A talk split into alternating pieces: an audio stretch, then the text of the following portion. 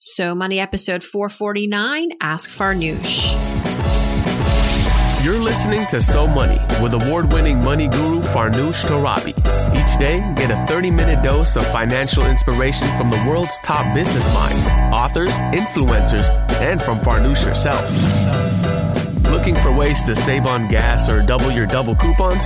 Sorry, you're in the wrong place. Seeking profound ways to live a richer, happier life. Welcome to So Money. Welcome to So Money, everyone. I'm your host, Farnoosh Torabi. It is Ask Farnoosh time. Thanks ahead of time to all of you for sending in your questions, and we have a lot to get through. This has been a very busy week. I just actually got back yesterday, last night from Los Angeles, a really quick trip. I was there for probably, I don't even know, like thirty-six hours. Crazy six hour flight back and forth. I did fly first class though. So that maybe that was my So Money moment. I got to experience JetBlue Mint. And if anyone's experienced that, you know what I'm talking about. It is pretty cool. Like actually going to L A, I had my own little bucket seat. Like there was nobody around me. It's very Star Trek. Um, So I pampered myself in that sense. It was a really quick trip. Very exciting to say that I got to meet while I was out there uh, some of the executives at Oprah Winfrey Network, which of course would not have happened had I not been already writing for the magazine. It's just hopefully another extension of the work that I'll be doing there is, as is being in partnership with the folks at the network. Fingers crossed. It was just a meet and greet, but that's kind of how uh, magic happens, right? You just have to make those connections and um, hope that the stars align one day. So very grateful for that meeting and got to see some friends. I like visiting L A. I don't like living in L A. I don't think I could be a good L A dweller. Sophia, you're on the line. Thanks for joining us. I am. Of course. Have you been to L A? I have, but I agree with you. I think it's a great city to visit, but I don't think I could see myself living there. Why? Why do you think? I mean, I think I, for me, it's, I'll tell you why, but why do you think? For you? For me, for me, I just like in New York the convenience of being able to walk everywhere. And L A is such a city, at least the place, the times that I was there, that you had to drive everywhere. And we think traffic here in New York is bad, but my goodness, there is nothing like L A traffic. Nothing. That's true. But sometimes you do, you do get lucky and you get a G P S that takes you to the back roads or something. But you know, L A is a huge Iranian population. I'm Iranian. And so in some ways it's really cool to go because I go to a Starbucks and I tell them my name. And here, here on the East Coast, like I'm usually met with sighs of like, oh, seriously, that's your name? Like, how do I spell this? And, and a lot of like perplexity. But in L A, it's usually, they know instantly what kind of name it is. They sometimes, as a joke, will like write it in Farsi because maybe the barista is like fluent. That's so cool. It's really cool. And but the but the the, the downside to that is that here on the East Coast, if I don't want someone to know what I'm saying to say my mom, my brother, I'll say it in Farsi. But in L A, you cannot get away with that. You cannot get away with speaking in Farsi thinking no one will understand you. I've been at like a Saks Fifth Avenue or a McDonald's, anywhere, Chipotle. Like you can't, you just got to keep a straight, keep it straight, keep it clean, speak English. Or if you're going to speak in Farsi, don't be, you know, saying anything uh, you'll regret. So that's, uh, and that's not why I can't live in L A. It's not because of that. But it's, I think like you, I don't like the traffic. I don't like the smog. I do think there's a layer of superficiality there that I, I find myself being really uncomfortable when I'm there. Um, I agree. And, you know, entertainment industry is cool and all, but I think that it would really get to my head if I lived out there. I'd feel like um, everything, you know, they joke that everybody there has a script. Even a homeless guy has a script. Like it's all about getting your script out there, made, done, produced. Um, so it's just a different world, universe, but can't beat the weather. That's very true. Yeah, it was beautiful while I was out there, which beats the humidity and uh, heat that we're experiencing here on the East Coast. Anyway, that was my So Money moment, I guess, is meeting the folks at Own, flying first class. It was a crazy thirty-six hour trip back to reality, back to reality. Let's go to the mailbag and see what is on people's money mind. I understand that there's some questions about transitioning jobs and I can't remember the rest. You you tell me. That's why you're here, Sophia. All right. So our first question today is from Mary. And she says that she works in human resources and she's looking for a part-time or temp work. She signed up with an employment agency but is having no luck, and she's also reached out to a ton of people for help. Any suggestions? Well, Mary, I think that Sophie, I think she's doing the right thing. You know, initially, you, it's all about re- letting people know that you're interested in um, getting out there and doing the work, talking to friends, talking to colleagues. I think also a good strategy is going on LinkedIn and finding the people, the who's who of human resources at the different companies that you potentially could see yourself doing temp work for, and reaching out to them and saying, hey, uh, introducing yourself, talking about how you think you might be able to help them. That's a big part of it too, is not waiting for the jobs to arrive, but looking out into the workplace, into the work environment, and seeing what the weaknesses are, what the rooms for improvement are at the different companies that you've started to research, and then positioning yourself in that way and making uh, an introduction in that way. Because I think that immediately announces that you're not just somebody who's qualified, but is someone who has ideas and who has done her homework. So just for sake of argument, let's pick a company. Like, let's say you wanted to work for Coca-Cola and in their H R department, contract work, temp work. So you go on LinkedIn, you find the people who are working in H R currently at Coca-Cola, and you simultaneously start reading up about Coca-Cola. Maybe there are some, and if it's a publicly traded company, even better. If they're public, there's probably enough information out there you can gather to learn maybe about culture, about that, you know, employee practices, like workplace practices, to include some of that in your in your initial email, your initial reach out to them. Say like, I'm really impressed with this that's happening at Coca-Cola. Here's my background. Here's where I think I might be able to leverage my experience to help your company. So it's, it's, you got to just make, and sometimes I, I always say like, you go in with an idea, and the other side of the negotiation, the, the group, the company, they may not have any interest in your ideas, but they're interested. They see your enthusiasm. They see your hard work and efforts. And that's very interesting to them. And if they, if something else comes up, they'll connect you to that, because they'll say, well, you know, your idea right now is not something that we're interested in, but we really appreciate your input, your insights, your enthusiasm. Let's see if we can work together on this instead. That's happened in my life and other people's lives. So it's really about putting your best foot forward, showing what you can do, and showing that, you know, you've taken the extra, you've gone the extra mile to really understand the company. And that's something that a lot of people don't do. It's always about me, me, me, I'm, I'm, I'm the best, the best, the best. But if you can actually say, I've done some research about you, and here's what I think is working, and here's where I think I can bring value. I think, Mary, that's where you're going to be able to make a, a sort of a, a job for yourself. Um, and then continue to reach out to people that you know and that you don't, to let them know about your your goals. Uh, but H R is a very specific niche. It's not like you can just go to H R temp work dot com and find those jobs. You really have to pound the pavement a little bit, but I'm sure that you can do it. All right. Next question. All right. So our next question comes from Leilani. Leilani. She applied for her first credit card as a freshman in college and was approved for a student credit card for three hundred dollars. And she wants to know if she should close the card or keep it open, because she currently has credit cards that offer better rates and rewards. And because the credit, the student credit card just has a three hundred dollars limit, she risks hurting her credit utilization ratio anytime she makes a purchase, since it's easy to max out that card. Right. Yeah, it's a good question.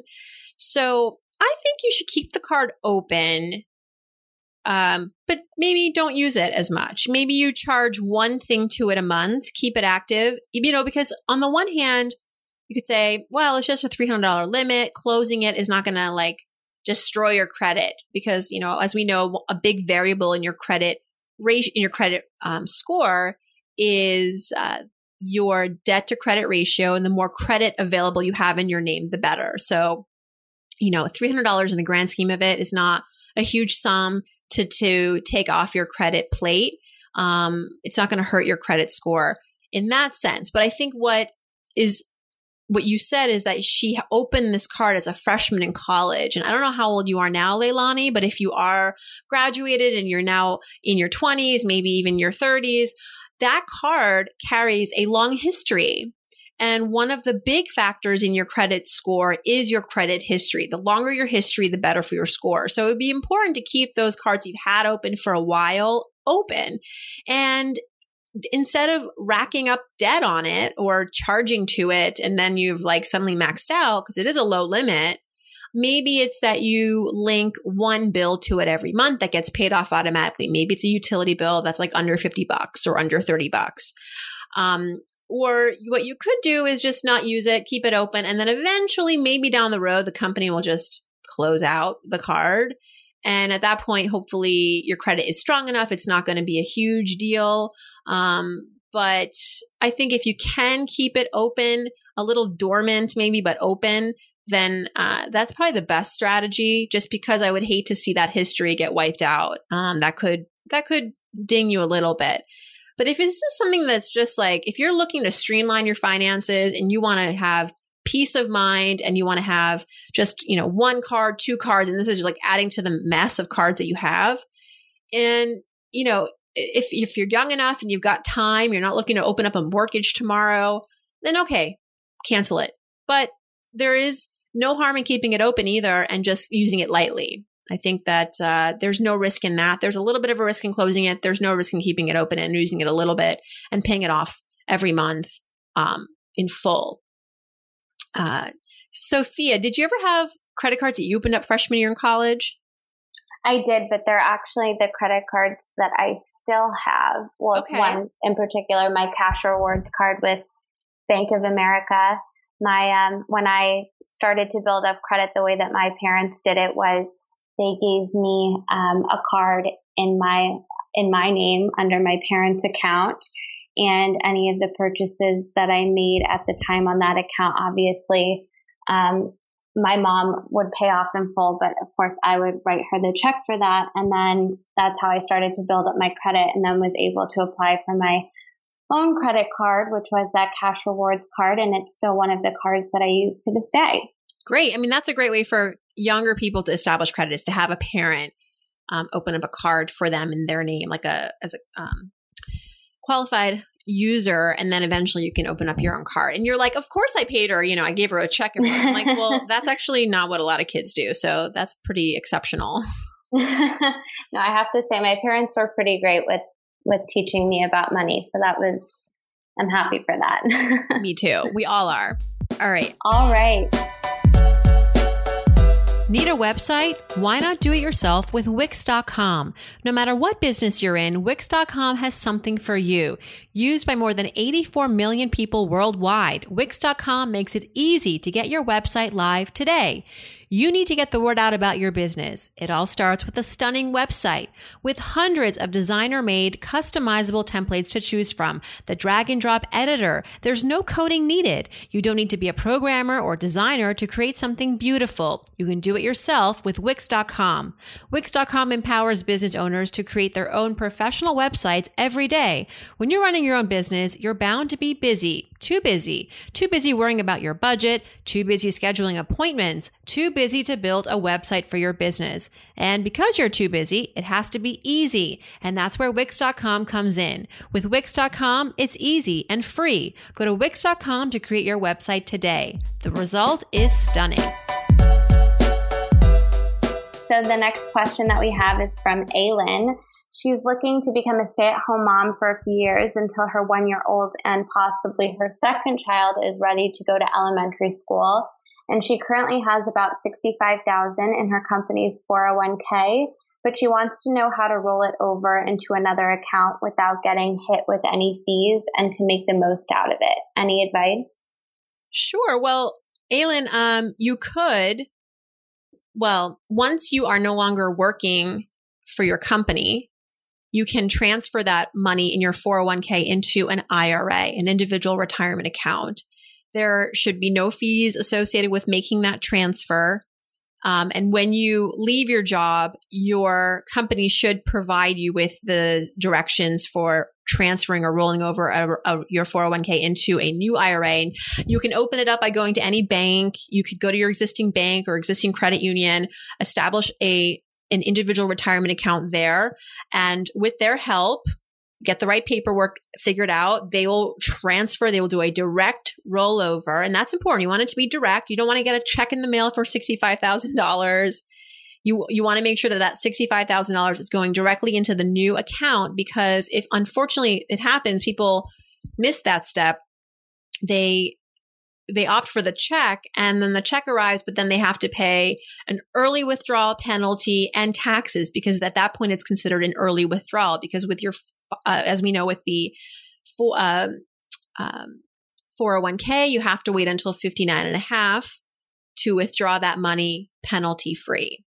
So that's what I would say. Just keep an eye out for uh, that. As you leave your job one day, there should be some directions for helping you get that money transferred over into an I R A. And then from there, you can you can contribute to it. I think this year the limit is sixty-five hundred dollars, and it'll change as the years go by. But that's that's a great way for you to continue contributing to your retirement account as a stay-at-home mom.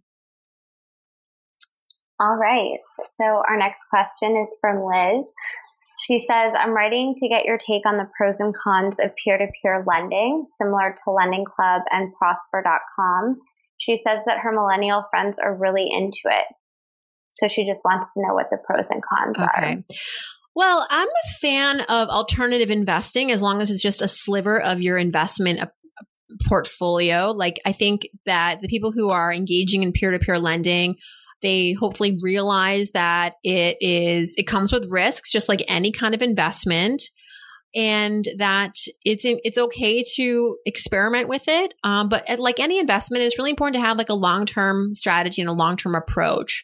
And Lending Club and Prosper dot com are the two biggest peer-to-peer lending institutions, essentially. Uh, individuals looking for loans of various sizes go to them, and the money that they receive in you know those loans that they receive are sourced from people like you and me, individuals who've given Lending Club and Prosper dot com money. And I think one of the strategies that's smart for investors is to make sure that when they give these companies money, that they really scatter it, they diversify. Again, a very tried and true principle of all types of investing is you want to diversify that money, make sure that it's spread across all sorts of investors. All sorts of uh, loans. So, you know, you have high risk loans, low risk loans, um, and everything in the middle, everything in between. And that way you really um, are able to offset risk, but also be able to have some opportunities to make some real money there as well. Um, I mean, the... The thing is, is that I wouldn't turn to these types of investments until you've got your bases covered in other ways, in more significant ways, that you have a rainy day savings account that's, you know, enough for you in the event that you lose a job or decide not to work, and that can cover you for at least six months. Then I would make sure that you have a retirement account, whether it's through work or an I R A or both. And then I would make sure that, you know, you've paid off debt, that you've paid off your student loans, that you've paid off your credit cards. And then I would look towards these alternative alternative investments. And the pros and cons are like with any investment. The pros are you make money, the cons are you lose money, right? You just have to make sure that you're not giving money to these institutions that you can afford to really lose. Okay. Um, but having a long-term approach will ensure that if you do lose money in some weeks, that you might be able to regain it in other weeks, and over the, you know, totality of your investment, that you will come out ahead. But read the fine print and talk to your friends that are doing it and ask for their advice. They're the best resources for you because they're the ones who've actually done it, and maybe you can learn from their mistakes. So that's what I would say to, to Liz. And thanks for your question. I don't think we've gotten a question like this before. So I, I appreciate new questions. I'll tell you one thing. We did get a question that I that I kicked out of the show today because it was about Roth I R As, and we get them all the time, you know. So if you ha- and I and I get it, you don't you don't listen to every episode, so you don't know what we talk about all the time. But I think that the more nuanced your question, the more um sort of out of the box your question, the better. Because I think like at this point, if you just want to learn about a Roth I R A, you can Google it, you know, and I think we've talked about it enough where you could go to the archives and learn. So um, I'm, I'm being a little harsh these days. I'm trying, I mean, we're almost at episode four fifty something. What, what is it? Like four, this today is episode four forty-nine. So right, we're, four fifty is on Monday, which by the way is Andrew Zimmern.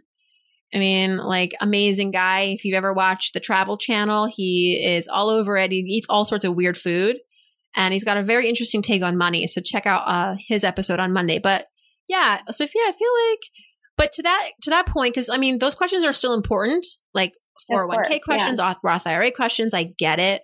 So we have, we will have soon a page at so money podcast dot com dedicated to frequently asked, ask Farnoosh questions coming soon to a um, internet site near you.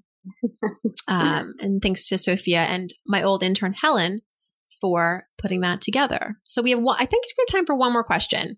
Yes. So our last question is from Kayla, and she's from California, but she's currently interviewing for a new job in Oregon.